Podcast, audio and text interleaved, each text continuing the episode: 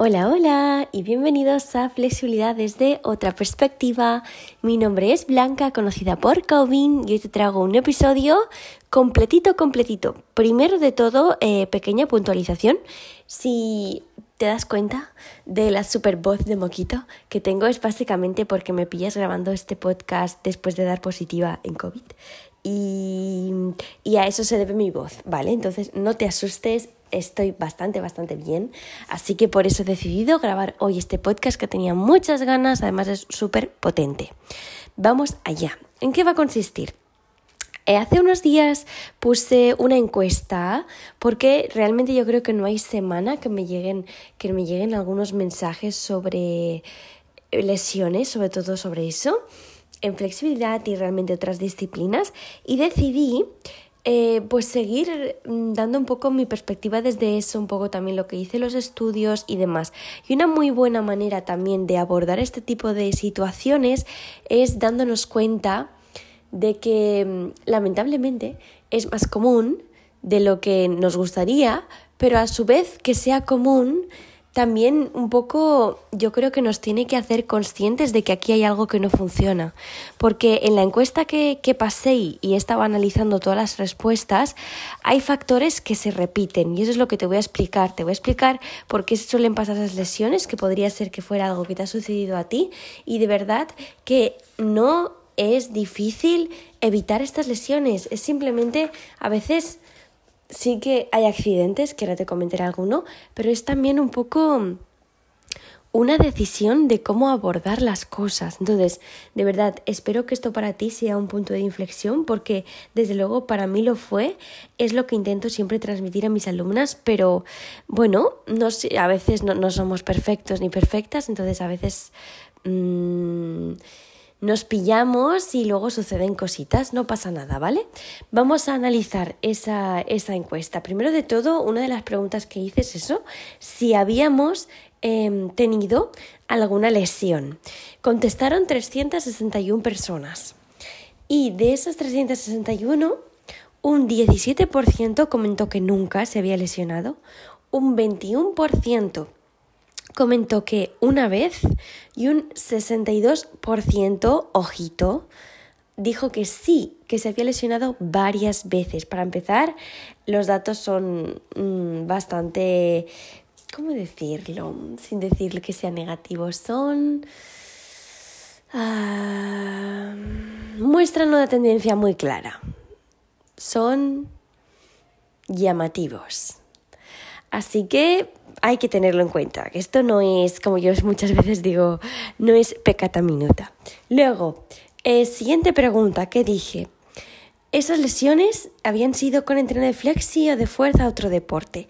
Contestaron 299 personas y un 42% dijo que se habían lesionado entrenando flexibilidad, un 15% dijo que se había lesionado entrenando fuerza y un 43% dijo que se había lesionado haciendo otro deporte.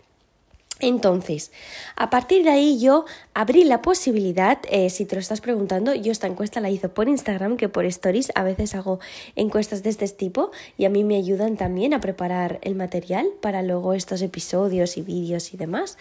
Entonces, puse un, lo que yo llamo bocadillito de preguntas y respuestas para que me explicaran un poquito más em, en qué consistían estas lesiones, cómo habían sucedido y qué habían hecho para recuperarse os voy a comentar las, eh, casi todas las zonas que han ido comentando y las más comunes, ¿vale? Las que menos han aparecido realmente son lesiones en glúteos. Sí que ha habido alguna persona que ha hecho referencia a falsas ciáticas. muñecas tampoco han sido muy comunes, pero han aparecido también. Serrato, espalda alta han aparecido poquito también dedos, costillas, no son muy comunes, pero han aparecido. Y las que sí que han aparecido, bueno, por goleada, realmente, han sido sin duda nuestros amiguísimos isquiotibiales, que algunas personas sí que habéis sido más concretas y habéis dicho cuál de los tres isquiotibiales y en qué zona. Sobre todo eh, ha habido un montón de personas que habéis dicho zona proximal de los isquiotibiales y tan solo una persona ha dicho zona distal, que es la zona más cerquita de la rodilla. Con zona proximal a los isquiotibiales me refiero a lo que viene siendo la inserción. Em, con el isquión, ¿vale? Más cerquita por debajo de nuestro glúteo.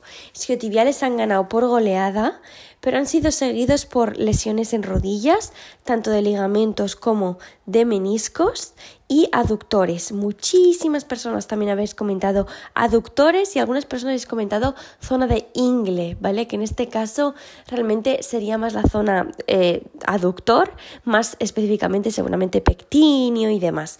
Y algunas otras personas también habéis comentado espalda, tanto por degeneración discal como... Em, bueno, como realmente no habéis dado muchos otros datos, pero sobre todo zona lumbar, zona eh, espalda baja, sacro, coxis y demás. Así que, eh, a modo de conclusión con el tema de las zonas, hemos visto que sobre todo son las articulaciones de la eh, parte baja de nuestro cuerpo, que son las articulaciones de carga, ya lo sabéis, tobillos y rodillas y caderas, son articulaciones de carga, que son las que más han sido mm, lesionadas, pero en este caso no han sido sobre todo lesiones articulares porque rodilla tampoco había tantos ha sido más lesiones musculares. En este caso, sobre todo, ha habido mucho lesión muscular en isquiotibiales, sobre todo en zona eh, proximal. Honestamente, no me eh, sorprende, pero oye, hay que prestarle atención. Y menos ha habido en la zona del tronco superior, pero si tuviéramos que destacar algunas, sobre todo han sido en espalda, quizás alguna en hombros y demás. Vale, continuamos. ¿Cuánto tiempo en general habéis comentado que habéis tenido la lesión? ¿En cuánto tiempo se oscuró? Ha habido poquitas personas que habéis dicho que con 3-4 meses se oscuró. Algunas otras que habéis dicho un poquito más, 9 meses, y algunas que habéis dicho años. Y muy lamentablemente no sois pocas personas las que habéis dicho que aún os duele, que han pasado años, han pasado meses y no sentís que, habéis, que estáis curadas o curadas, que mm, nunca habéis recuperado ese rango de movimiento eh, sino lo contrario, que, que nunca habéis recuperado la sensación de no dolor cuando estiráis esa zona. Bastante dramático, a mi parecer. Fantástico, vale. Causas. ¿Qué causas me habéis comentado? Eh, muy poquitas personas habéis dicho que no lo sabéis. Ha habido algunas que habéis dicho que no lo sabéis, que de repente os encontrasteis con esta molestia, pero en general eh, ha habido sobre todo personas que habéis dicho que ha sido. Por, eh, aquí hago dos grupitos. Algunas personas que tenéis claro que ha sido por eh, sobreestiramiento de esa zona y ese sobreestiramiento ha sido por vuestra parte, por querer ir más lejos y pasarse y el ese, el segundo grupo del sobreestiramiento ha sido por un agente externo, es decir, entrenadores o entrenadoras que empujaron demasiado fuerte y ahí os rompieron. Mm, Súper dramático, a mi parecer. Em, entonces, también ha habido algunas personas que habéis comentado por hacer movimientos bruscos por ejemplo, ha habido un caso que, pobrecita, me ha llamado la atención y quiero compartirlo. Una chica que, eh, como se lesionó isquiotibiales, subiendo una pierna en una espaldera, se le, se le resbaló la pierna de base y ahí hubo un sobreestiramiento. Este es un sobreestiramiento claramente por accidente que poco podemos hacer. Luego, eh, sin duda, ha habido bastantes, bastantes personas que habéis dicho por no calentar o por calentar de manera eh, poco, de manera ineficiente, insuficiente y hacer un movimiento brusco, por ejemplo, una lanzada de pierna, por probar un split sin calentar, por eh, sobrecarga, no dejar descansar la musculatura, por hacer excesivos ejercicios pasivos sin activación, por hacer splits sin em, notar ni tratar de extender flexores de cadera, sino centrándose solamente en la pierna de delante. Y ha habido un caso que también me parece curioso de una persona que a priori no le había pasado nada, pero después de un entrenamiento de flexi se fue a poner unos vaqueros y poniéndose los vaqueros notó un sonido como de roto y no venía del vaquero. Venía de la pierna. Entonces, jo, pues ese caso también curioso. Así que a modo de conclusión en cuanto a las causas, sobre todo destacaría el tema de eh, que tenemos causas controlables y no controlables. Por ejemplo, las no controlables es no saber qué ha sucedido y que una persona externa, eh, sin nosotros saberlo, que nos va a empujar tan fuerte, nos empuje y que sea, o por ejemplo, que sea un accidente, como le sucedió a esta chica, que fue realmente un movimiento brusco, pero totalmente accidental.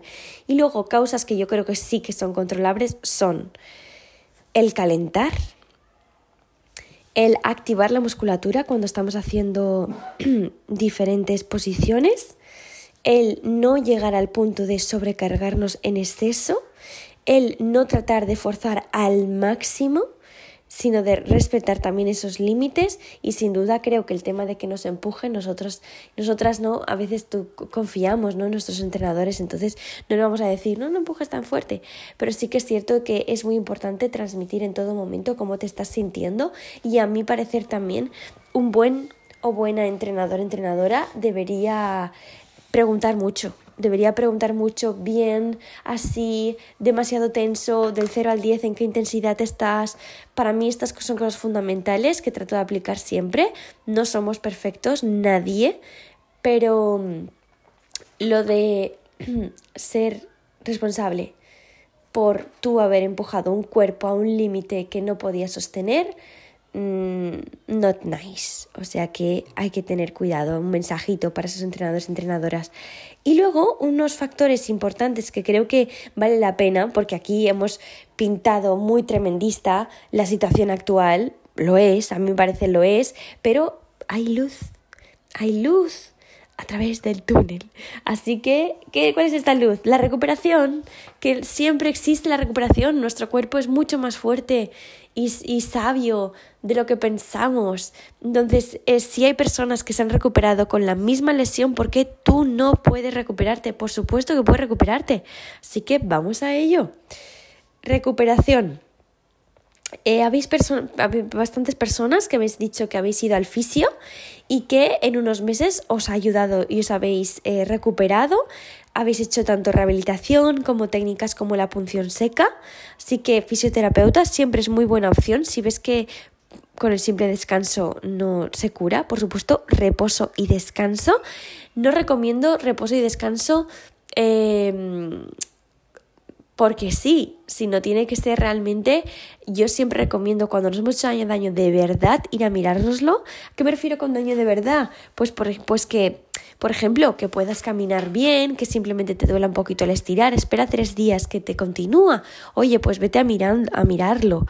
Pero el, el reposo realmente que, va a ir ligado a alguno de los consejos que te voy a dar, no es una mala opción y no significa quedarte modo surfing, mujer o hombre cojín, no significa eso.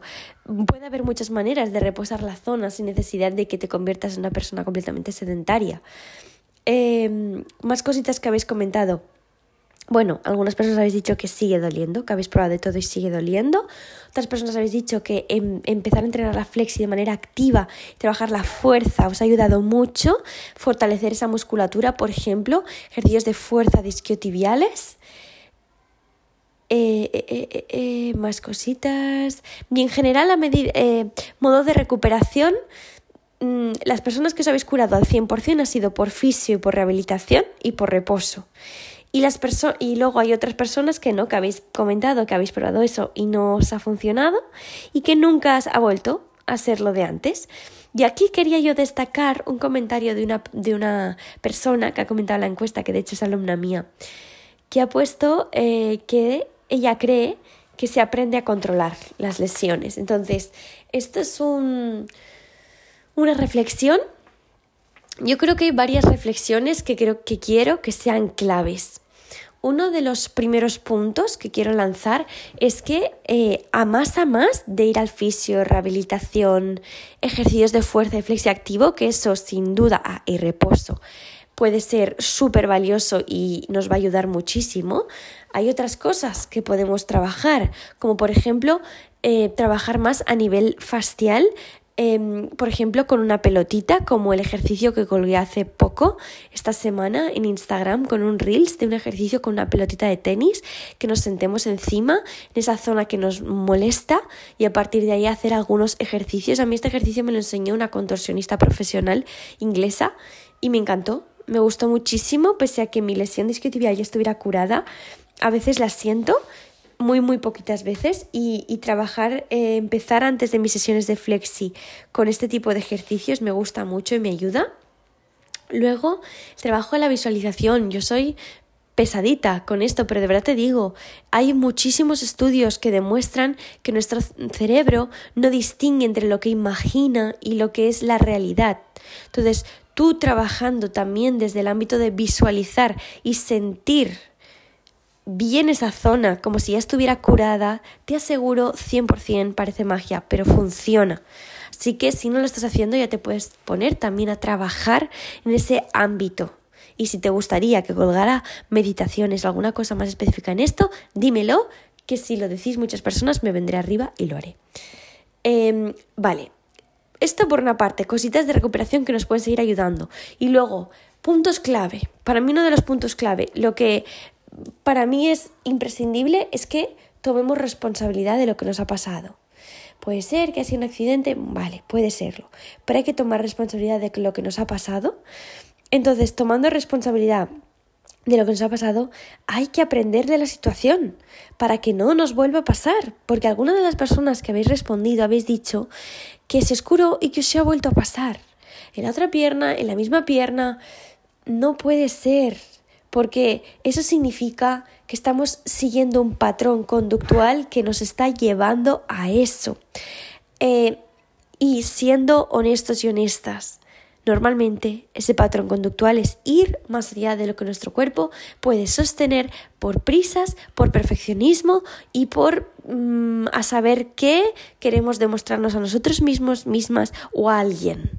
Así que por favor, te lo digo de verdad, con la mano en el corazón, no hace falta que entrenes yendo a tu máximo. De hecho, yo siempre recomiendo cuando vamos a ir a una posición exigente o aguantarla bastante tiempo, quédate entre el 60 y el 80%. Por ejemplo, con los ejercicios de contraer, relajar, lo que hacemos es jugar en eso. Contraes, normalmente reduces esa intensidad al 50, relajas y quizás llegas al 80, 70, pero no vayas más allá, porque la probabilidad de lesión cuando pasas del 80% de intensidad es muy grande. Por ejemplo, en contorsión, yo entreno splits intensos Em, y cuando trabajo de manera muy intensa, sobre todo trabajo eso muy desde la activación, contracción, relajación. Y si lo voy a aguantar más de un minuto o un minuto, reduzco la intensidad. Yo nunca he aguantado, por ejemplo, un split con una pierna encima de la silla un minuto, porque aún no resulta un rango que yo pueda aguantar bien, pero sí que lo he aguantado con la pierna de atrás doblada y elevada si quiero mejorar mi rango en la silla y quiero aguantarlo, por ejemplo, un minuto, lo que haría sería o bajar la altura de la silla o elevar mi pierna atrás para que no sea una apertura tan intensa que mi musculatura luego acabe resentida. Y si luego, después de la sesión, me voy a poner unos vaqueros y hago un movimiento brusco, pete. O sea que eso no queremos que suceda. Y lo mismo, por ejemplo, con extensiones de columna muy intensas como los chest stands no voy a ir a un chest tan ultra intenso como para mí sería, que es un chest tan intenso, elevando el cuello, por ejemplo, en un bloque, eh, siempre y con cero activación y manteniéndolo muchísimo, porque mi cuerpo no está preparado para sostener esa posición. O sea que posiciones súper intensas, siempre recuerda, activa tu musculatura, respira bien y si lo vas a aguantar mucho tiempo, nunca Em, pases de ese umbral, jamás debes sentir dolor en un estiramiento. Y es que realmente creo que muchísimas de las sesiones que habéis comentado ha sido por ya empezar a sentir dolor y pensar que tenías que aguantar y pensar que tenías que llegar más lejos.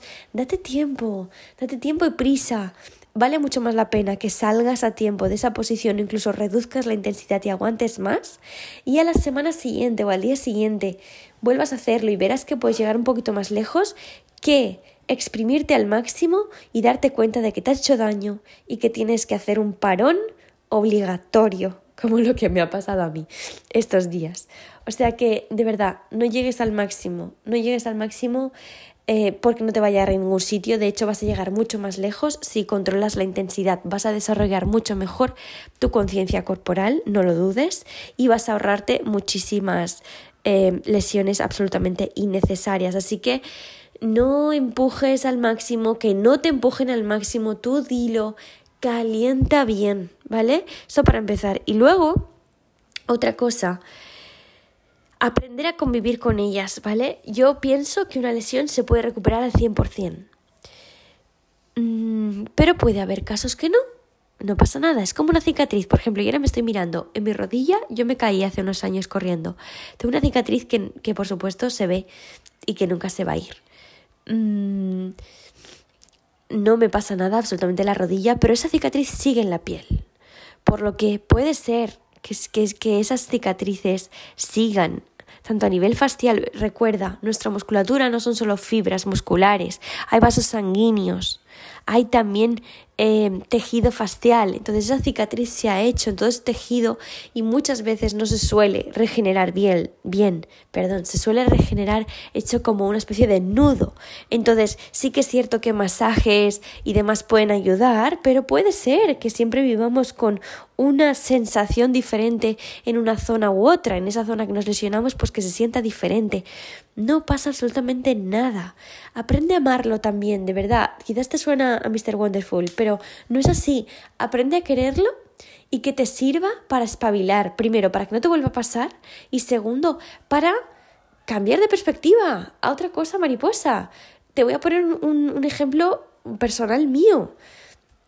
Desde que yo me lesioné ya hace más de un año la espalda, mmm, hago muy poquito eh, escorpión. De hecho, tengo un bloqueo grande con el escorpión y cuando lo retome quiero que sea con, con alguna, alguno o alguna entrenadora de los que he tenido para que me ayude, para que me enseñe bien esas progresiones a seguir porque me da terror probarlo por miedo a hacerme daño, como me lo hice. Entonces, ¿qué pasa? ¿Me desanimo? No, para nada. De, lo que estoy haciendo es trabajar muchísimo mi flexibilidad en flexiones de cadera, muchísimo mi apertura de espalda alta para cuando lo retome que llegue aún más profundo de lo que solía hacer y sin dolor. Eso es lo que, por ejemplo, lo que me ha pasado con algunas posiciones. Por ejemplo, el otro día mostré mi Thinker Pose y mi Teardrop, para que no sepa qué es. Thinker Pose es un puente en antebrazos con las manos debajo de la barbilla. Es una posición como de pensador o pensadora. Y el teardrop es un puente cogiéndote los tobillos. Yo antes sentía muchísima presión en la zona de espalda baja, coxis e incluso zona lumbar. Em, y el otro día lo hice pude aguantar y pude respirar y pude profundizar y estaba a gusto. Que esto en un pasado hubiera sido imposible. ¿Por qué? Pues porque he estado también trabajando otras áreas de mi cuerpo que juegan un papel muy importante en esas posiciones y estoy liberando presión, por ejemplo, en la zona lumbar y baja, que suele ser la que más se colapsa en ese tipo de posiciones. Pues lo mismo puedes hacer tú, por ejemplo, em, en los splits. Tienes una lesión isquiotibial curada, no curada, está curada, pero sigues sintiendo que te duela. Métele fuego a, la a, los estiramientos de flexiones de cadera. Dele mucho, mucho fuego a eso. Trabaja las flexibilidad isquiotibiales de otra manera. De, por ejemplo, imagínate, me duele el split, pero no me duele lanzamientos. Trabaja lanzamientos, trabaja cogidas, trabaja otras cosas, trabaja middle split. A veces una lesión puede ser una lesión como una enfermedad, como cualquier cosa que te pase. Eh, no suceden por casualidad. Puede ser una muy buena oportunidad a que inviertas más energía, tiempo y foco en otra cosa, en algo que no, te, que no habías planteado o en algo que luego haga que cuando tú retomes esa, esa posición, esa habilidad, lo que tú quieras, te sientes muchísimo mejor y llegues mucho más lejos.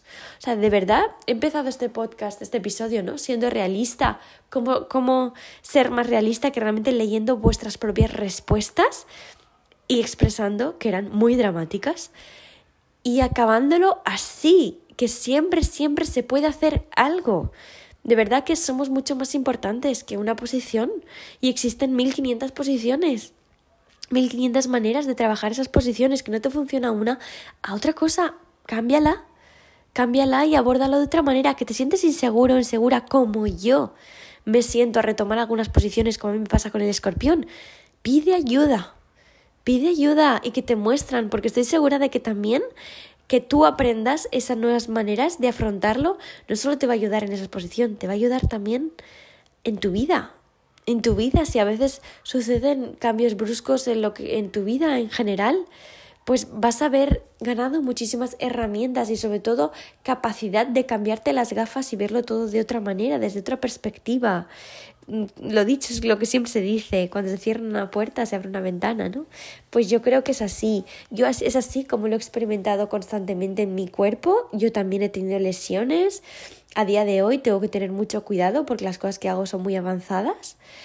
Eh, y aún más me aplico yo misma lo que os estoy diciendo de nunca llegar a mi máximo, respetarse, necesito descansar, hacer Dios de fuerza, activar bien, respirar, hacer las cosas con conciencia y sobre todo que no nos dé miedo ni a que nos den un masaje si lo necesitamos, ni a descansar, ni a pedir ayuda, de verdad.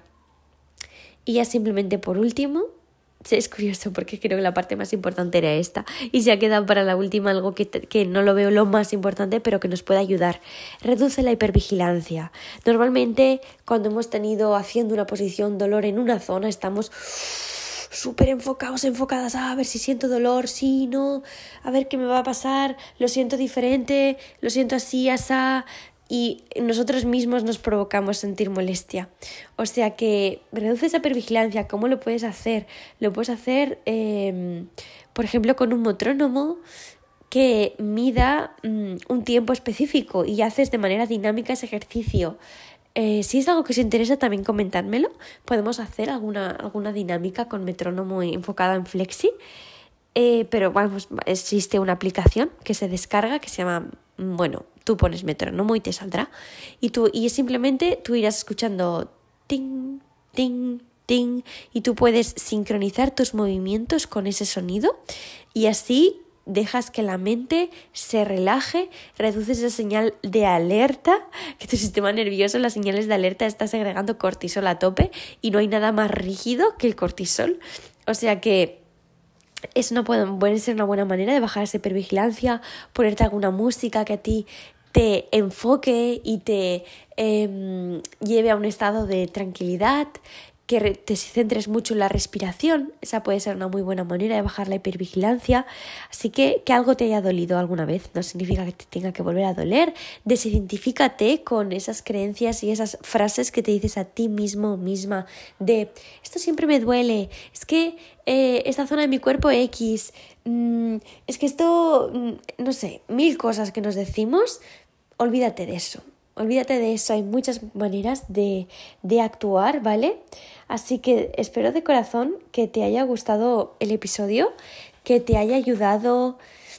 Mm, la verdad es que he disfrutado un montón grabándolo, he disfrutado mucho apuntando todas vuestras respuestas. Si tienes alguna duda específica o te gustaría eh, que complementara esta información con alguna no sé, como lo que os he comentado de las meditaciones, con algo más específico, decídmelo, porque va a ser la única manera de que yo lo sepa y os pueda escuchar. Puedes escribirme tanto por Instagram, por correo, por donde sea, por Telegram.